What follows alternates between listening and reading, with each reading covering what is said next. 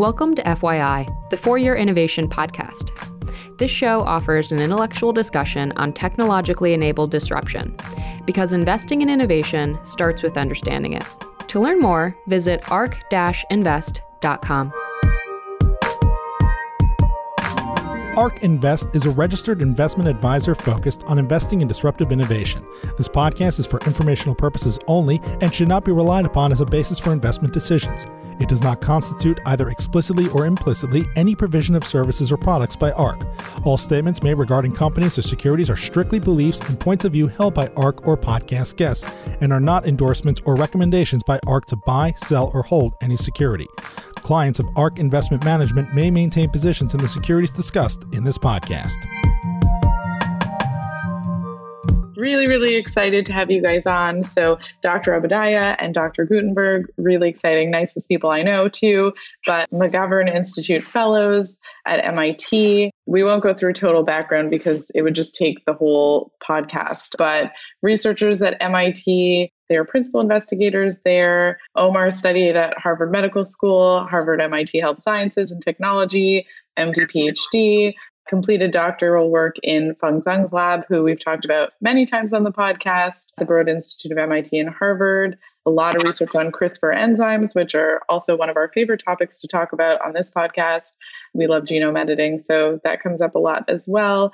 But was also recognized in 2018 in Forbes 30 Under 30 in Science and Healthcare and Business Insider 30 Under 30. So a lot to talk about there. And then very quickly, Dr. Gutenberg earned his bachelor's degree in mathematics and biological engineering at MIT, PhD in systems biology from Harvard, and conducted research also with Feng Zhang at the McGovern Institute and Broad Institute of MIT and Harvard, and focused on molecular technologies for targeting and sensing disease states, crossing disciplines by utilizing novel computational techniques, microbiology, biochemistry, molecular biology, um, for new CRISPR tools, which are some of our favorites, including Cas12 and Cas13, which we've talked about before.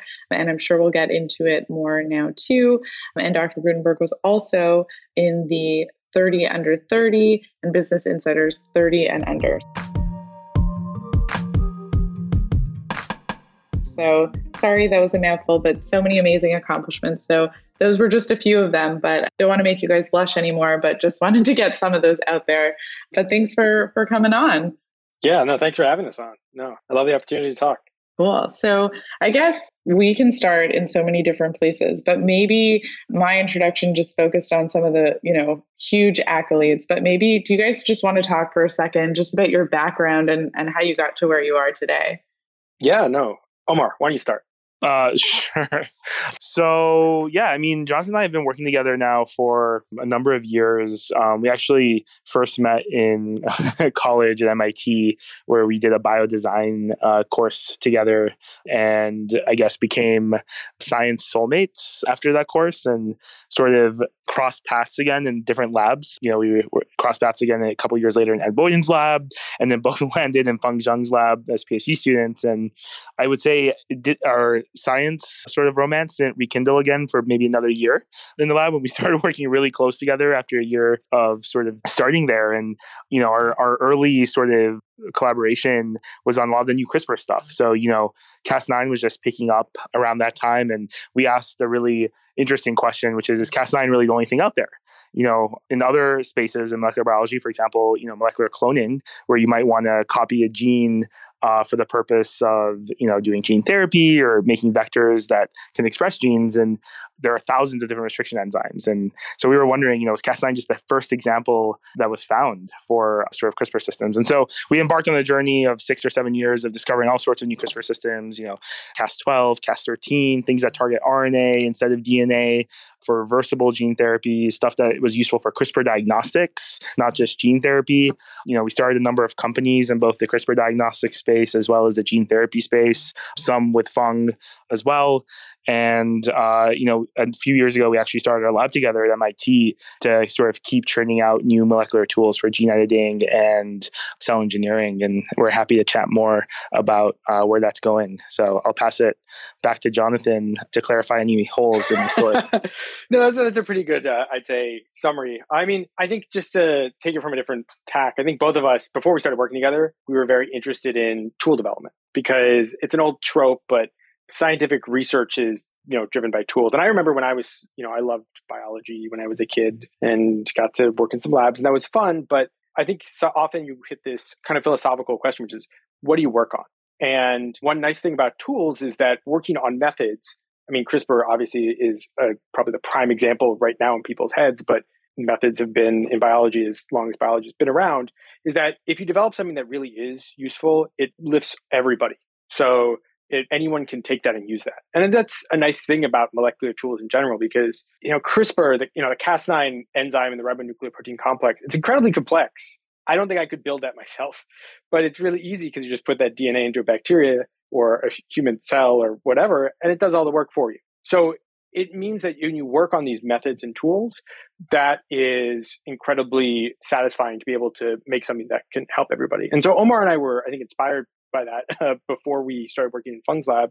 When we were in Ed's lab, we were working on ways to think about how to use you know molecular tools to sequence proteins and a lot of crazy ideas. But I think that we were both drawn to the concept that you could take something from nature or engineer something de novo or combine those and really use that to have an amazing benefit in basic biology, in therapeutics, and diagnostics. And that's, I think, the core of really what we are still inspired to do.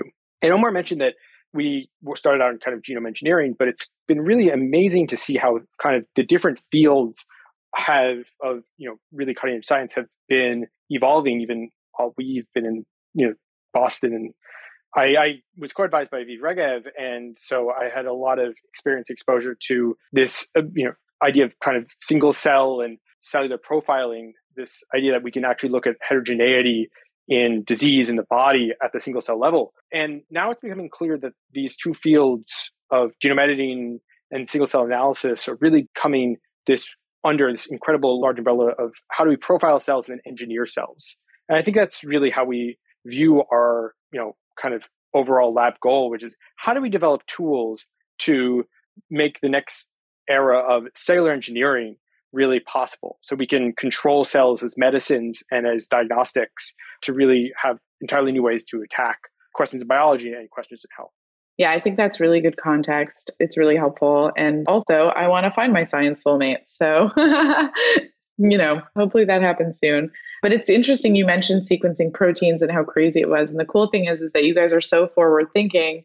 You know, that was crazy at the time and now is becoming, you know, a little bit less crazy. So there's so many different places that we can start and, and go through here. But you know, one of the things that would be interesting to talk about is, as you mentioned, diagnostics. So we do a lot of these podcasts. We talk a lot about DNA editing. So I'd love to get into RNA editing, which you guys are obviously at the forefront. But diagnostics is something we don't talk about as much as well. So maybe we can just go into a little bit about diagnostics. Obviously, you know we can touch on sherlock you know the creation of, of detecting human disease is, is really interesting and hunting for you know these crispr tools that can hopefully treat disease and maybe even those related to aging. So maybe you guys can touch on sort of the idea of, of creating new diagnostic tools using crispr it's an interesting concept, right? Because a lot of the excitement was around CRISPR for gene therapy and gene editing. And what's amazing is the precise ability of these enzymes to precisely find their target site in the genome should intuitively make sense that, you know, they'd be really good at finding, you know, sequences that are, you know, not endogenous to the human genome if they have this search function. And so I think it was kind of like this concept of like, well, instead of like trying to find a sequence in the human genome and cut it, let's find something else, like a virus that shouldn't be there. And then instead of cutting it, like report on the presence of that. And so, you know, we stumbled just coincidentally on some enzymes that were more attuned for being able to do diagnostics rather than editing, just because of their natural sort of biochemical functions. And we realized this would be the perfect system to showcase these diagnostic potentials. And it, I think, you know, what's really exciting is beyond whether, you know, it's CRISPR or some other chemistry, you know, the concept of like what's the smart home of, you know, the next decade or two decades, right? And, you know, we're starting to get all these, you know, things in our house, you know, the Internet of Things, like objects that can listen all the time and tell you the weather when you wake up in the morning or turn your lights to like a million different colors. And, you know, that's really cool. But wouldn't it also be cool to have like in you know an automated sort of clinic in your home as well? That could you know if you feel sick in the middle of the night, you could just swab yourself and it tells you, oh, you have like a cold or oh man, it's pneumonia, go to the hospital. It would be you know cool then if that result could then you know be used for like telehealth. So you don't even have to go anywhere, but you just hop on the phone and someone tells you what to do. And so I think you know we're heading in that direction as molecular biology becomes simpler and simpler and biology itself becomes more and more programmable. I think we're starting to see this with like moderna right? Being able to make a vaccine in less than a year and talking about programming ourselves for new you know covid updates and you know other bugs even like you know flu. You know we're starting to see this acceleration in other spaces and i think the concept of bringing this type of uh, really technical molecular biology into every person's home to you know give you complete information about yourself and your health and when things maybe go wrong would be really exciting and it doesn't exist yet. And so that's kind of the concept behind CRISPR diagnostics. Cool. Jonathan, anything you want to, yeah, jump in? Yeah, yeah, yeah. So I guess to take a different tack on CRISPR diagnostics, just kind of as a background for how it works, you know, that when these enzymes, a su- subclass of these enzymes, they identify sequences, um, they become activated and then they cut up other things in the test tube and we can use that as a diagnostic because we can detect that cutting activity. And i want to actually use this for a, a, different teaching which is that you never know what you'll find. So when we first found this property of kind of activation of cutting things up we called it collateral cleavage we found it on the enzyme cas13 and we had no idea hmm. that this enzyme had this property. It's actually we always had assumed up to the point that we did the experiments that we assumed it worked exactly like Cas9, which is that Cas9, one metaphor is, you know, it's this programmable pair of scissors where you target it somewhere and it cuts right there. And we thought that would work the same way. But the crazy thing is, essentially, structurally, the part that identifies in Cas13 and the scissors are in different places. So you identify and you activate somewhere else. And we couldn't have known that beforehand. So I think all those CRISPR diagnostic applications that Omar outlined, these kind of really amazing blue sky opportunities, we had no idea that these enzymes had this until we just characterized them and we found it by happenstance. So it really speaks to the fact that we need to continue to just explore natural diversity, kind of interesting mechanisms, and that we can probably end up turning a lot of these things unexpectedly into tools just by following our curiosity. So that's my CRISPR diagnostics spiel that was a really good breakdown of exactly how it works because I think that's definitely been a challenge for some people to understand. I think it'd be cool if you could just to talk about fluorescence and how it works when there's actually something that's detected. Yeah, so basically what it we have this enzyme and it's going around searching for this sequence and it finds the sequence that we want it to find. Let's say the SARS-CoV-2 genome, right? It becomes activated and then it starts cutting things in the solution, pieces of RNA in the solution. So what we do is we have a different molecule that we spike in, and it consists of a piece of RNA, and it's a little bit like a dumbbell, but it's an uneven dumbbell. It's not symmetric. So on one end is a fluorophore, it glows, and we can detect that. But on the other end is something called a quencher. And that's a molecule that actually blocks the fluorescence of that fluorophore. It quenches it. Uh, so pretty apt name. And this means that when those two pieces are together on that dumbbell, it's dark. You can't detect it. Now, when that Cas13 that's become activated, and Cas12 also has this property on DNA, but yeah, this is a bit of an aside. It cuts that RNA and separates and breaks that dumbbell. And those two pieces, the fluorophore and the quencher, are then separated. And that actually means that the quencher can no longer quench the fluorophore and the fluorophore glows. And then we can detect that by normal fluorescence, like a easy LED in a detector and in a very portable way. And it means that we can actually use this to make a glowing signal that can even, in some cases, people have used CRISPR diagnostics to see things by eye, which is very cool. We can also, using a bit of a different hack, make it so we have two molecules that we have together and then that cutting separates them. And we can actually detect it on what's called a lateral flow strip, which is one common thing, version of those is a pregnancy test. So you, it's actually like a pregnancy test format that you can use for things like you know COVID. Uh, we've actually demonstrated a pre- like a, that lateral flow strip readout for COVID, which means that you actually don't need any instrumentation for readout at all. Uh, it's very easy to use. So it's a very modular technology, and it means that people have used this for actually a lot of different flexible things. Like Jim Collins, who we've collaborated with a, a ton, uh, and he was early on one of the co-authors, and his lab was integral in starting the Sherlock work, made it so it's actually electronics. So you can gate electronics using this CRISPR detection. And he had a recent paper where they actually integrated this technology into a face mask. So you can use CRISPR diagnostics and CRISPR detection in a wearable, and then that could trigger something like an electronic signal or persistent sensor.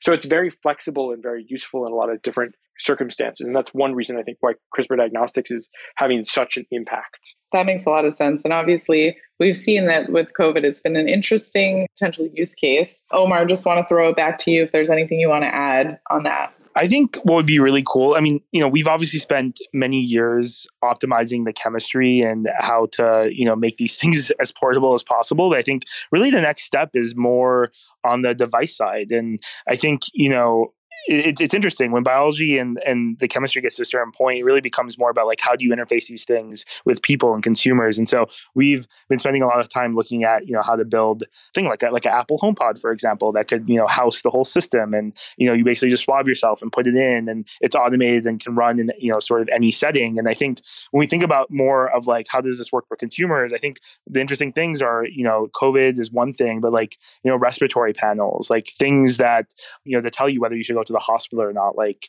you know flu versus you know something more, uh, more serious like pneumonia or something that's just re- the regular cold, or you know for kids RSV versus CMV versus other you know uh, different respiratory viruses. So you know thinking through like the menu and like what panels sort of make most sense, probably most likely in infectious disease space, I think is what's what'll be most interesting. But obviously we interface with clinicians and advisors to really work through these things. But those are our current thoughts. Yeah. I think the device side is super interesting. How far away do you think we are from actually having that? Because, you know, there are devices like the Aura Ring or others where you can look at, you know, sometimes some symptoms that are early and it can help with detection. I think there's been some studies on the Aura Ring specifically that have shown, you know, that there's been some sort of early symptoms of COVID. So they've been able to use that. But just curious how far away you think we are from like actually having these type of devices at home where we can use them as diagnostics. Yeah, I think that well, probably sooner than you might anticipate. We're you know actively working to translate some of these uh, technologies and chemistries into basically a box that you can have a different menu of tests. So that's currently undergoing a lot of testing optimization, but we're hoping that'll be out quite soon. So it's something that I think consumers will be able to access sooner rather than later. Probably, hopefully, within the next you know year or two. That's awesome. At the beginning of at the beginning of COVID, we looked at how much employers would save if employees didn't show up when they had any signs or symptoms of being sick. And we found, I think I can't remember the number offhand, but it was quite substantial. And so if you just invest in these technologies, and it's really possible to you know potentially actually save money in the long run because then the sort of infection chain ends and you're able to alert when you wouldn't go to work. And obviously, your diagnosis can be used for so many different reasons, but having it at home is just you know beneficial in so many ways. And i guess employees or employers saving money is not the first that comes to mind for you guys probably but you know it, it is a substantial amount of money. So it's probably an interesting avenue to think about too. But maybe now we can switch to rna because i think even for me i didn't realize how impactful rna is you know, in gene editing, when you think about, you know, traditional gene editing or DNA editing, firstly, we obviously need the guide RNA. So that makes it pretty central.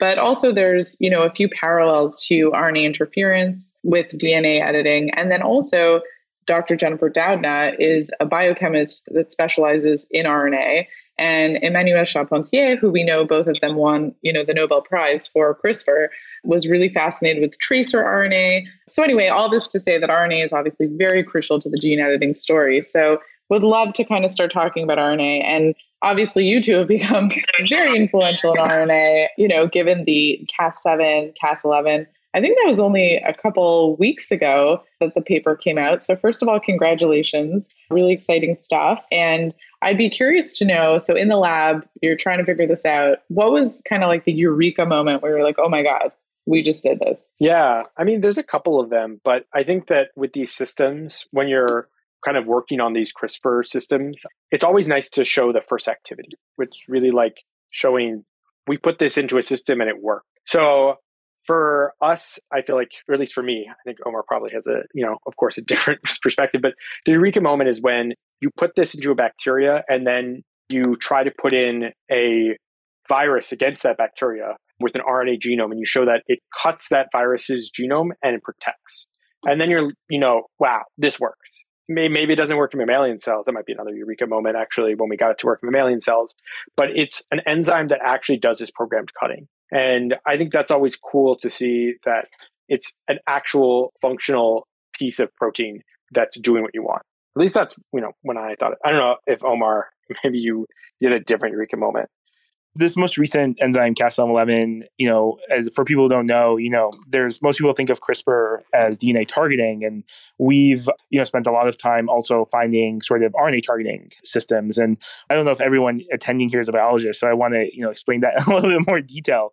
But you know, DNA, of course, is sort of this permanent genetic code, right? That's that we all have that you know tell cells how to differentiate and form tissues and run all our processes. And RNA are pieces of the genome that are expressed that actually can turn into proteins. And RNA is much more transient, right? It can turn over in a matter of days. It's not permanent. So when you edit your DNA, you make permanent gene edits, and that's great for you know one and done sort of gene therapies. But if you edit RNA, it can be actually be reversible and turn over. And so you know we had a lot of excitement in developing RNA targeting CRISPR systems for the purpose of being able to do sort of reversible gene therapies. Think of it as like a pill, and when you take that pill, you can edit a base in your genome that treats a disease, and you can always stop taking that pill and that can get around any potential side effects of permanent gene editing or potential off targets or whatever. And so, you know, I think early on in the RNA targeting world, we had our first Eureka moment. This must have been like 2016, 2015. We were trying really hard to find a CRISPR enzyme that would actually cut RNA. And, you know, we probably screened through dozens and dozens of different proteins from all sorts of random bacteria.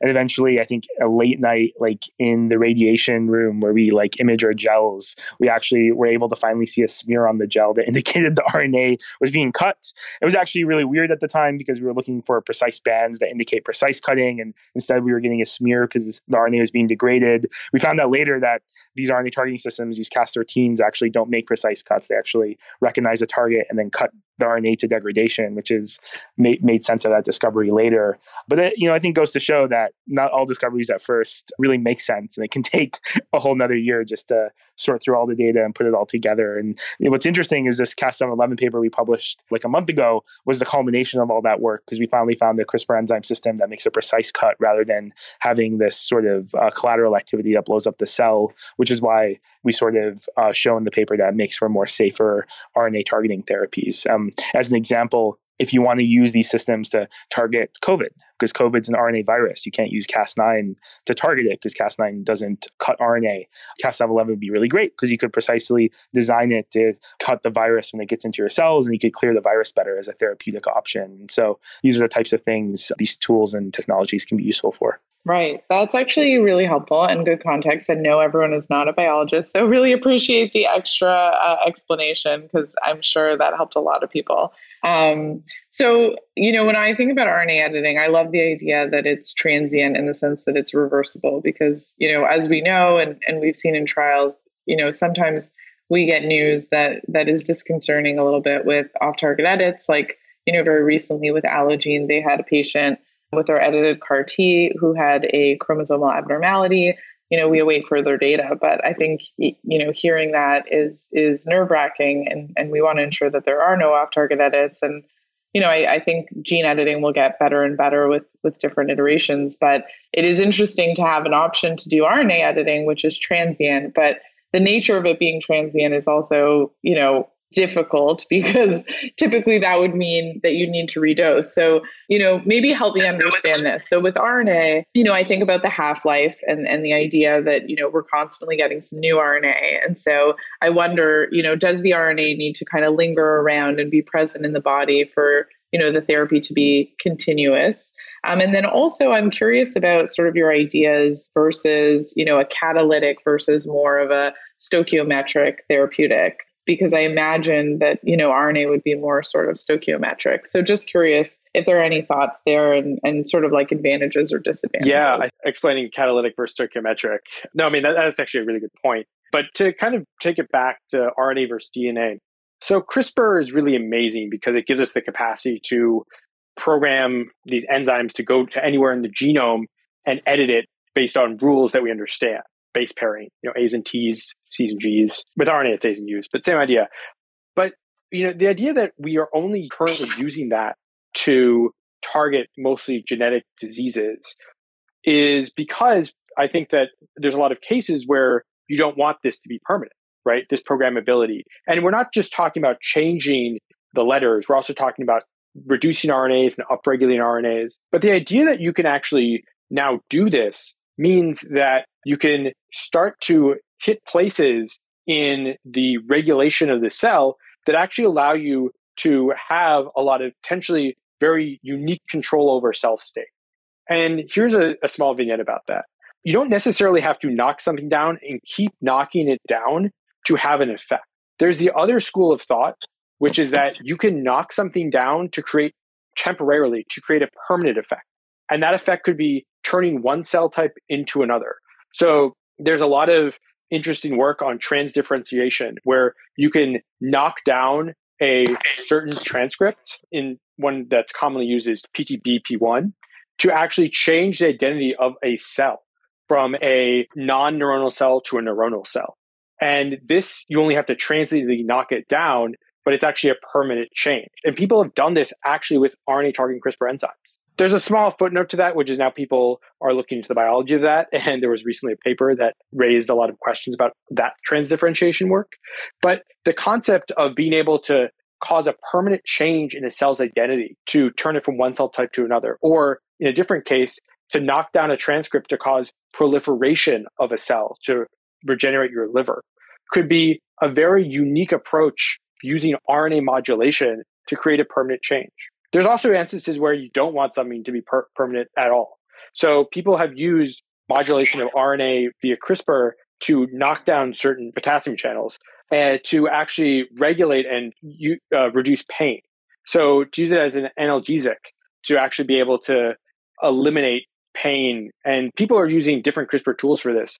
But this obviously you wouldn't want to be permanent and you would want to be able to redose, but it would be a non addictive pain medicine. So being able to think about those potential cases, I think shows a lot of the utility. And at the other end of the spectrum, you could deliver this an RNA targeting enzyme and have it permanently expressed and actually be able to knock something down for a long term.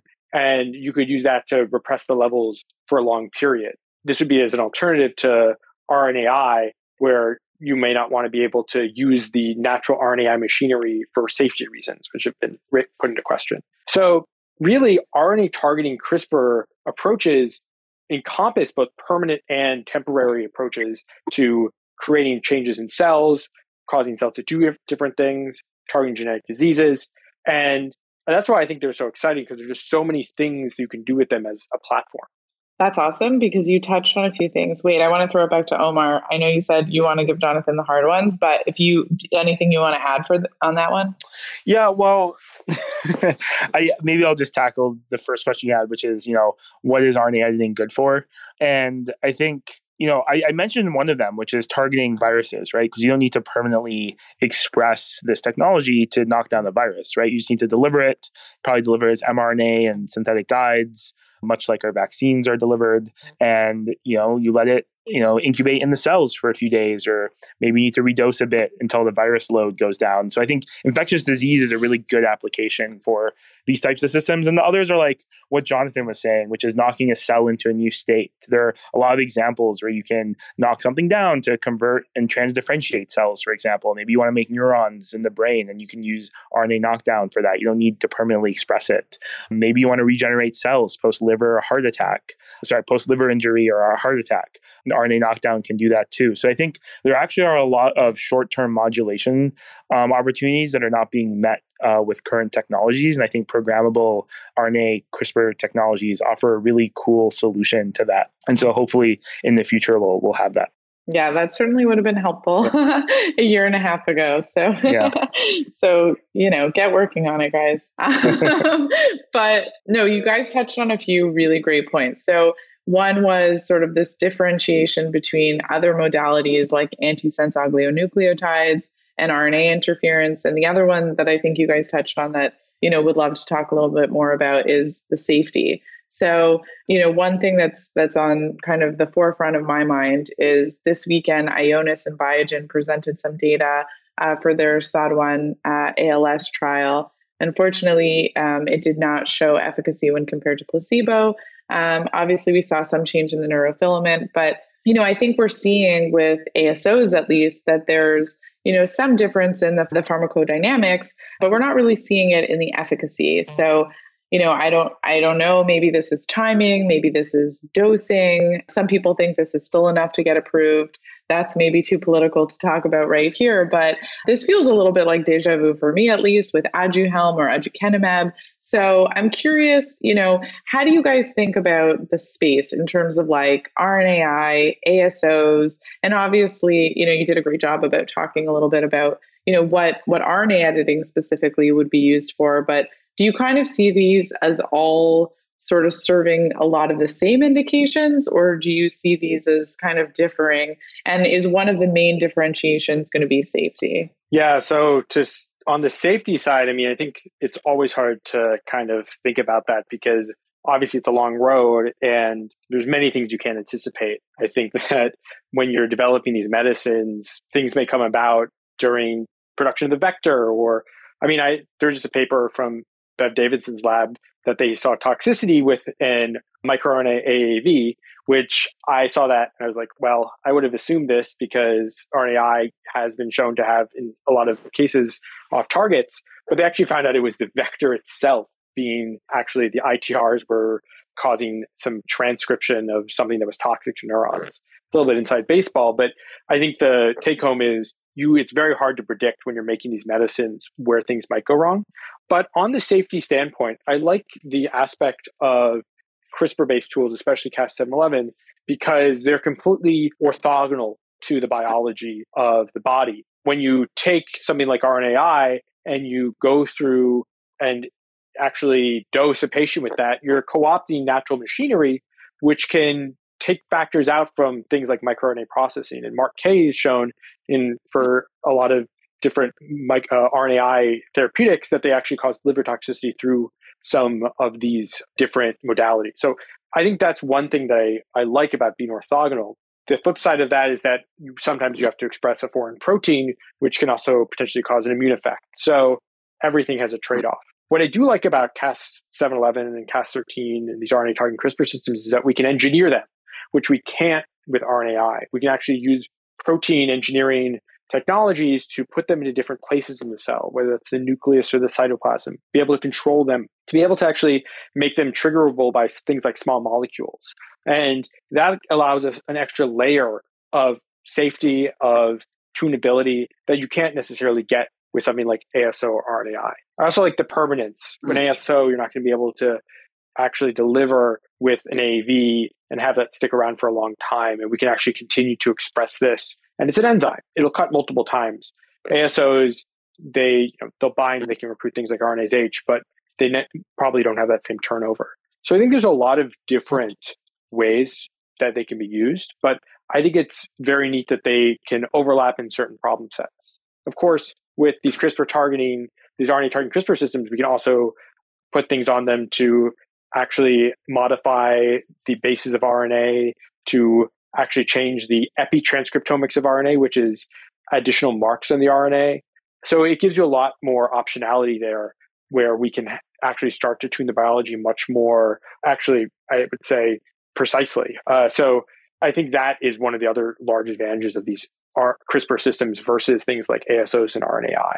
Omar, I'm throwing it to you if you if you want to add anything. I think what you know, Jonathan touched on the most important points. I mean, I think you know the preciseness of of these systems and them being exogenous makes it much easier to to build upon them right? A lot of times you may want to actually mm. use these systems to recruit new enzymes like a base editor which is going to be tough to do with like rnai or just you know antisense oligos. And i think you know jonathan touched on the points of specificity and toxicity as well. So i think you know that obviously highlights some of the advantages of the crispr based approaches that's actually an interesting point. Like these increased sort of functionality, like base editing or prime editing, you know, those can't really be applied obviously to ASOs or to other, you know, forms, but to RNA editing they can. So, you know, the differences will only get that much more grave as as we kind of continue to build out the RNA editing sphere, which is which is pretty exciting. How do you think people are going to kind of perceive the safety when you compare this relative to like small molecules? Um, I think that's you know a great question. We actually you know as you know, with our drug development hats on, uh, talk about this a lot. And, you know, with you know when you think about like working with FDA and the types of data you need to submit. I mean, you know, obviously with small molecules, you don't go nearly as far with the lengths that you have to go to for like gene editing technologies, where you have to look you know as deep as possible and find every possible off target and you know characterize all the guide RNAs you're using and and so on, and you know look at like you know effects of like RNA expression and and you know so I think you know with with these you know systems, we're actually doing much better characterization than you might get with a small molecule. And so I think as with anything, you can have uh, you know designs that are you know really not specific, and you can also engineer designs that are really really good and specific. And so you know I think because we're characterizing things these things and we're looking at it and we're screening all sorts of modifications that can make these things as specific as possible, they're getting really good now. And you know I know there's there's concerns about off targets in both the DNA and the RNA space, but it's it's surprising how well a lot of the companies have been able to come in the past like seven to eight years in getting these systems to be exquisitely specific. And because we actually characterize the specificity, we know what we're getting out of the systems. And I think that goes way beyond what you get um, in the small molecule world. Cool. That's awesome because that was an answer I just was not really anticipating. Because I think like public perception would be, you know, hey, it's a small molecule, it's been around for forever, you know, the safety profile is there. But it's super interesting to hear that you know, based on the testing that you're doing, it actually may be that that this is going to have an even better safety. Yeah, well, you know, really sorry to, to clarify to, to, make sure I'm not saying that approved drugs are not safe. You know, obviously they they go no. through you know, trials and, and are shown to be safe. I guess I'm more talking at the molecular specificity even though the small molecule is safe at a human level perspective, you know, these small molecules are probably modulating a lot of you know different things in the cell. They may not be wrecking yeah. havoc but they're still you know they're still technically off targets. And i think that's really interesting. And i you know I, I, can't remember. I think there was a paper that actually looked at a lot of approved small molecules and how we don't they actually hit targets that we never intended them to hit. Um, so that's that's the point I'm, I'm trying to make more. And i think you know obviously the first you know phase one results have come out for a lot of the current gene editing approaches. You know i think it's still you know touch and go. You know there was data from allogene i think last week that showed you know there you know there could be really really rare events that might have an effect and i think time will tell whether this is an issue for the crispr based um, cell therapies as well. But i think you know i can say at least you know the companies are doing the work and there's so many cool engineered specificity versions of these tools as well as ways to read out specificity have been developed. So jonathan anything to add on that one? No i think that's pretty good. Don't mess with perfection. I got you. Okay so uh, i think you know i'm curious. So i've heard emmanuel charpentier say that, or I might have read this. I'm reading Editing Humanity, as you guys know. So um, it might have been in that book that I saw this, but uh, she talked about how delivery is a bigger bottleneck than the CRISPR mechanism itself. So it's funny, we talk about safety, but you know, maybe it's not safety, maybe it's just actually the delivery is really challenging. So you know what's kind of we've we've touched on delivery throughout kind of the conversation but do you guys want to add anything in terms of, of delivery obviously the fda to meet uh, met already to discuss you know toxicity concerns with AAVs.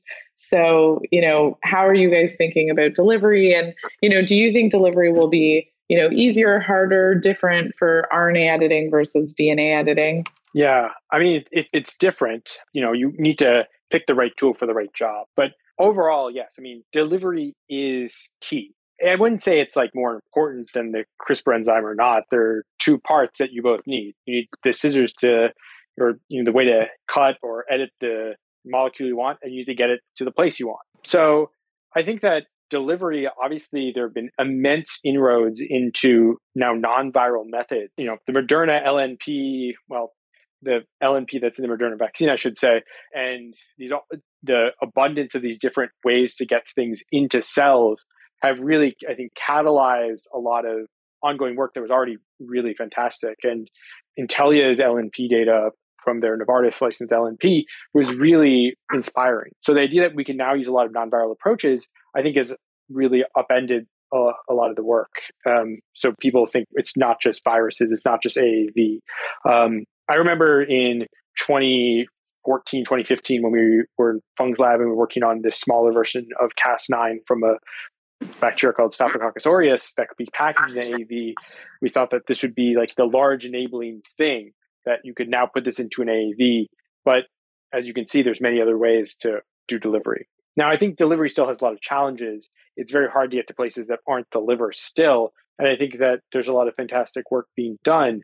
And we'll see a lot of creative approaches that mine things like natural biology to either find new viruses or to adorn non viral nanoparticles with things that look like natural ways to put things into the body that'll help with this problem. I think also specificity of delivery is a big question. So it couples it with toxicity. So maybe you can get to certain cells, you know, you get out out of the liver, but there are also other cells you're getting to that you don't necessarily want to get to. I think that can be uh, sometimes a question, especially if you're delivering something that could be very potentially changing of a cell state, like with RNA targeting. And I think that there's a lot of interesting work that we're thinking about in our lab about how do you control a payload so even if you get into the wrong cell type via your delivery method, then you can do logic and understand, well, this isn't the cell with the expression profile that we want that's not expressed here. So I'd say there's still a lot of challenges. When we think about RNA delivery, we mentioned before short term versus long term. So if you want to use short term, we can use an LNP and have it around for much less. If you want to have long term, we can use one of these viral vectors like an AAV and have it more persistent. So to go back to, you know, you want the right tool for the right job, and it really depends on your indication. But it's really inspiring to see that we have this ever expanding menu of ways to get into cells in the body that I think will probably just continue to grow and grow. So, you know, as you're talking, it, it, starts to to, you know, get me thinking just about how we detect off-target edits and as you mentioned, we need the right tools. So I know you, when you use the word tools, you were talking more about delivery tools, but it started to get me to think about checking the, and having the right tools for off target edit detection. And so I'd be curious to know your thoughts. I mean, ARC has done quite a bit of, of work, and uh, you know, a shout out to Simon Barnett, who's my co-analyst, who has done a lot of work on this. But on the difference between sort of short read and long read sequencing. And just curious if you guys had any thoughts, you know, about what are sort of the right tools to get the right information of if there are any off target edits. Yeah, no, I think it's a great point. I mean, you know, we as and I'm sure, you know, most people probably use a combination of all the technologies out there. So not to get into, into the jargon, but you know, the the short read technologies like, you know, Illumina allow for really, you know, precise either like sort of semi high coverage, you know, panning of the genome um, for you know small edits, um, as well as targeted off target sequencing. Um, the bigger issue, I think, which maybe goes underappreciated as looking for large off targets, like things that cause chromosomal recombinations or large deletions, which obviously typical short read sequencing like Illumina can catch. That's actually probably what affected the Allogene trial from last week that I was referencing, where you got some clone that grew up probably because of a large deletion or rearrangement. So I think, you know, that's what you're mentioning, where you have to go into either like nanopore sequencing or, God forbid, you know, PacBio sequencing, which is even can do really long reads but takes a long time. And so I think anyone would have to have like a whole pipeline basically to look at these things and and analyze them. And what's actually really cool, which um, I just thought of, uh, you know, Keith Jung, who spent a lot of time, he's, he's a professor at MGH, founder of a lot of gene editing companies in the area, you know, actually started a company to literally look at off targets for people. I'm trying to remember the name. I think it's like SecureDX. Do you remember, Jonathan? I, I think, yeah, I think it's SecureDX. Yeah. yeah. Basically, it's like a pay for uh, I don't know what to call it, so, uh, pay for service model or whatever, but like companies can literally pay them to to get like an off target analysis done for their like uh, pro, you know CRISPR drug or whatever. So so you know that's you know this is obviously still an early time for the field, and these things are being built. Yeah, it's an interesting time, and I think there's so much unknown. So you guys are used to that in terms of the lab of you know working through these unknowns. But I think you know to the investor community, it's uh, it's interesting investing in biotech and having the unknowns and and still you know feeling very passionate about the companies and about the science so it's an exciting time for sure you know i think like you know we've touched on this as well but with the with the pandemic and how quickly we were able to make vaccines you know i think that this is just going to be true for rna therapeutics right so isn't the iteration time for like an RNA therapeutic development won't that be much shorter than for a small molecule let's say yeah, I mean, I think that it's obviously case dependent because, you know, once you have the platform, you have to start to worry about the biology. So if you're delivering an RNA therapeutic with an LNP that might not be toxic itself, that approach could potentially have no, you know, off targets or toxicity. But the actual mRNA you choose for your disease, depending on what it is, that could have a lot of considerations. So I think that we'll see some things that move very rapidly, but I'm sure that there will, will be a lot of unexpected biology. And even if you can knock the gene down or edit the gene or do whatever, sometimes the biology doesn't work on the efficacy side. And we just can't anticipate that. So I think, you know, our we have a five to 10 year time horizon. So we think of things as, you know, we don't need sort of the immediate result, but we we believe in the companies and and and sort of the management teams. And we sort of you know like to to have the vision and the the forethought to think sort of futuristically as you guys do because you're developing these therapeutics. So you know what's kind of coming down the pipe. So i guess i'd be curious you know do you guys have any sort of thought about like what is going to be in five to ten years? Like are we going to be still talking about cas9 ip are we going to be talking about rna editing a lot more are we going to be talking a lot more about prime editing you know what what do you kind of think is going to be the main conversation in five to ten years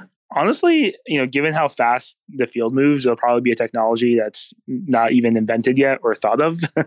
but, you know, remind us like, you know, the original CRISPR nucleases are just, you know, coming on their maybe eight year, nine year anniversary of being published. And, you know, God knows where we'll be in 10 years. But, you know, I think in terms of where we're going, I mean, one, you know, maybe hot take I'll put out there is we're getting so much focused on, you know, more and more precise, you know, editing. And, you know, it, it's funny because when you take a step back and look at some diseases like cystic fibrosis, for example, which has 1800 mutations, it's like, how are you going to make, you know, 1800 different prime drugs or 1800 different, you know, Cas9 edited drugs? It's a lot of work for one company or even, you know, multiple companies to do. And so, you know, it's when we think about like what is needed for some diseases, and a lot of diseases actually have dozens or hundreds of mutations, and there isn't like, you know, one mutation that's dominating, right? So if you only develop the most predominant one, you're still probably leaving you're leaving a lot of patients at the table. And so, you know, one thing I think that's still left for the field is obviously programmable gene integration, which,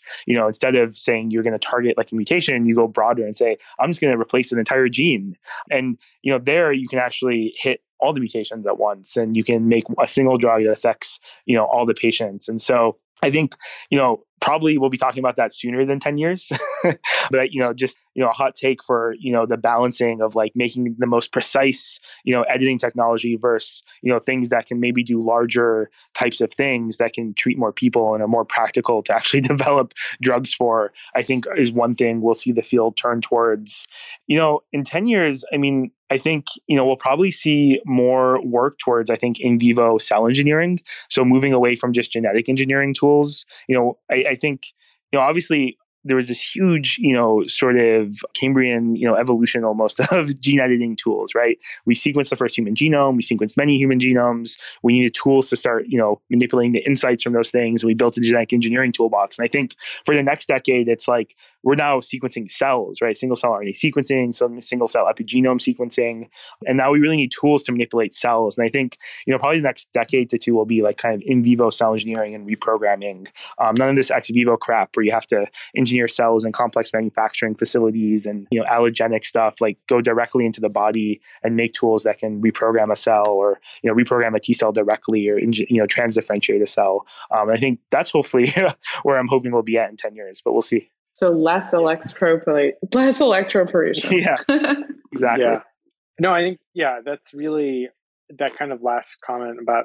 So you when you build these modalities, right? Let's look before CRISPR at something like antibodies and like using them for oncology.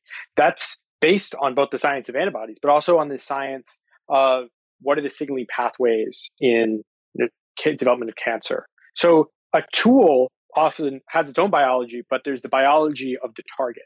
And as Omar said, the human genome was the biology that now basically 20 years ago has now been unlocked that we can target using CRISPR and using other genome editing tools. So really the question is what's the biology today that we'll be able to unlock in the next 10 years? And uh, yeah, I, you look at these huge efforts for understanding disease through the lens of cellular identity, cell states, cell types, what goes wrong and what changes during disease and how do we modify between those cell states and types to cure a disease potentially even before there's any sort of actual burden on the on the patient. Developing the tools that will connect to that biology is going to be the next wave of medicines because now we're just not targeting at the the gene level it's at the cell level. And you, you know for as long as the genome and dna has been a concept in biology the cell is even much more ancient hundreds of years more. So if we can find a way to programmatically control cells like we're starting to with you know rna or dna that will be the area that can unlock the next wave of therapies and i think that's what we're most excited about and how different tools can help us towards that vision I'm waiting for my personalized gene editing therapy. So I'll, I'll have to wait a little longer, maybe, but I think that'd be really, really interesting, but maybe not so realistic in the next five to 10 years. But I, I think something that would be fun to do as we close, because I, I know you guys have a, you know, stuff to run into and, and have to get back to it. But maybe some advice to young scientists. I saw this also probably I read in Editing Humanity, but I read that Emmanuelle Charpentier said she got her worst grade in microbiology in school. And obviously, we know that's what she specialized in. So, you know, maybe I'll start. And my advice would be that don't put any sort of guardrails on what your potential is and what you can maybe achieve and just dream the impossible. I'm sure when you guys were kids, you weren't like, I'm going to change the world and, and, you know, find new enzymes and create new therapeutics and new diagnostic tools. And you are. So my advice would be to, you know, try to think big um, and achieve all the things that are possible. So just curious what what your advice would be. Yeah, I mean, I think I think those are great points. I mean, I think you know one thing that can always be tough is trying to sort of break the mold. I remember when Jonathan and I were trying to stick together after grad school, a lot of people laughed at us and said it's impossible in academia. You have to work alone and suffer through that pain. And so I remember we actually were talking to Eric Lander of all people about you know the struggle of doing this, and I remember you know he said um, you know, like basically nonsense, you know, you know, sort of bend the metal frameworks of academia and, you know, just, you know, keep trying. Don't let people put you in a box essentially. And he was like, that's what we did with the Broad. Like it was unheard of, you know, to build an institute like this and like be independent from the university and, you know, basically build all these independent, you know, units. I mean, what the Broad, you know, not to go on off a tangent, right? But the Broad, you know, basically built everything from scratch. And um, he basically bent, you know, the, the framework of academia to do it. And I think that advice has always stuck with me because, you know, I think doing what Jonathan and I is doing, it's, it's not as common, right? There, there are instances of other people like at Berkeley, you know, even at HMS that have done, you know, joint labs. But I think, you know, that process of, of, you know, being able to make that happen has been great. And so that would be my advice is don't let people put you in a box and, you know, try hard to, to bend, I guess, the universe to your will to, to make make what you want happen. So another thing I would I would you know I would probably also add is you know if you're going to go through the path of science like learn to enjoy the pain that part is definitely true. I think uh, you know 99% of it is like looking at negative data and trying to iterate on that and you definitely have to keep a strong mental sort of state to if you really want to be able to keep going through all that. So that would be my second advice is just you know enjoy the the journey and the process. Yeah don't be afraid to fail. I think that's, that's definitely an important one. I mean, this is, I think Omar touches a bit, but I want to say explicitly science is not a like solo endeavor. It doesn't have to be, at least, and it shouldn't be. But it's science is a team effort and it's a community effort. So if you are inspired by something and you're interested in it, reach out to people. I think the one thing I didn't do when I was enough when I was young is like really find people who are super excited about science and work with them. And I think, you know, the opportunity to do that with someone like Omar, you know, you can see that works really well. The best scientists collaborate furiously and they, you know, build communities around them where you can pass ideas between each other. You can refine them, you can shoot things down, or you can say, I'm stuck here, someone help me out. And you know, when you're maybe a younger scientist, you think that, oh, wow, you know, I'm going to have to be alone counting worms under my microscope, or I'm going to have to compete with people in a science fair or something. But that's not really how it is. Science is about building relationships with, you know, others, people who love this research. And it's about finding mentors who can show you how to do something. I mean, obviously, uh, Omar and I are incredibly indebted to Feng for you know teaching us all, all, everything that he knows about how to do all this genome editing and enzyme discovery. And then at the other end of that, it's about teaching mentees how this works and passing it down to the next generation. So if you love science and you want to get into science, one of the easiest ways to do that is find other people who have that infectious enthusiasm and just start talking to them, start collaborating with them, just pick their brains and have, let them pick yours. So I think that's always a nice thing to do. And they're now, you know, thanks to the internet and all these communities, it's really easy. It, it's easier now than ever to do. But don't hesitate to reach out to other people and say, I don't know. And they'll, they can help teach you. I love that because I also think, I mean, everyone who's read the CRISPR story here, either, you know, in the Walter Isaacson book or in Editing Humanity or others, you know, you, you look at how many people were working on this kind of either subsequently or, you know, if they would have collaborated, maybe we could have had more. Maybe if the journals would have, you know, allowed their papers earlier, this could have happened earlier. So there's so many steps that we can take to to kind of make things better. But I think collaboration is a big one. We know that, you know, having larger data sets helps make, you know, stronger conclusions. And so, you know, I think there's a lot of room for collaboration. And I'll certainly say that, you know, even for me, I reached out to you guys. I read your paper on Cas7 and 11, and I was like, wow, these guys are geniuses. I want to understand more about RNA editing. And, you know, both of you were so gracious and willing to explain the science. And so I think that definitely reaching out. There's a community of people who want to help and who want to make science accessible and interesting. So, you know, thank you guys for that and and for creating that, but but also completely agree that it's, you know, a community of amazing people who really do and want to collaborate. So I think that's awesome. And I think maybe I'll just say, you know, is there anything that you guys want to touch upon um, as we close that maybe I didn't ask about anything you guys want to maybe spend a, a minute or two talking about? Yeah, I just want to say, like, I'm constantly amazed by how sort of fast our progress to engineer cells and biology is accelerating.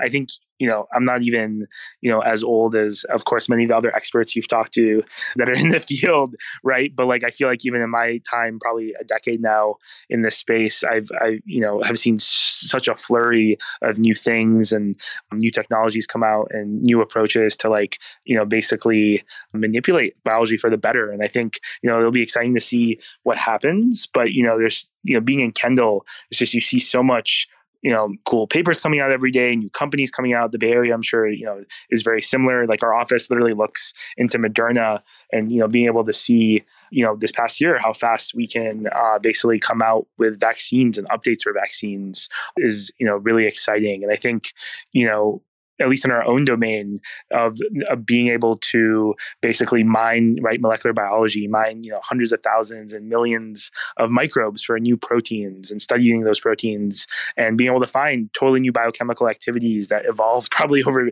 you know hundreds of millions if not billions of years that can then become useful for uh, you know health and society is is also just uh, amazes me every day. So, you know, I think we're in the middle of like something special. At least this is, you know, definitely the century of biology.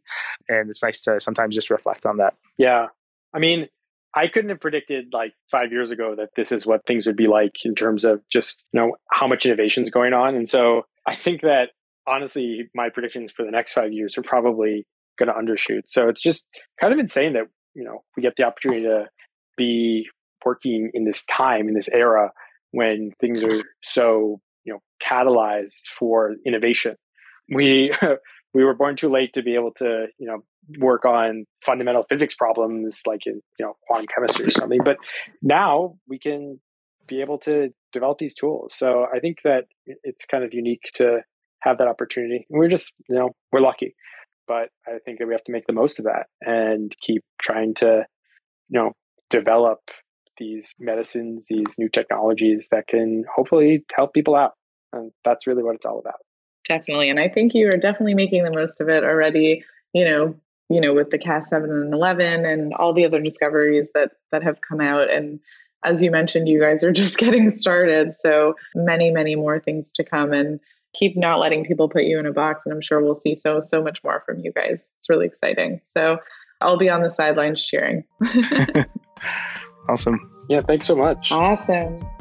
ARC believes that the information presented is accurate and was obtained from sources that ARC believes to be reliable. However, ARC does not guarantee the accuracy or completeness of any information, and such information may be subject to change without notice from ARC. Historical results are not indications of future results. Certain of the statements contained in this podcast may be statements of future expectations and other forward looking statements that are based on ARC's current views and assumptions and involve known and unknown risks and uncertainties that could cause actual results, performance, or events to differ materially from those expressed or implied in such statements.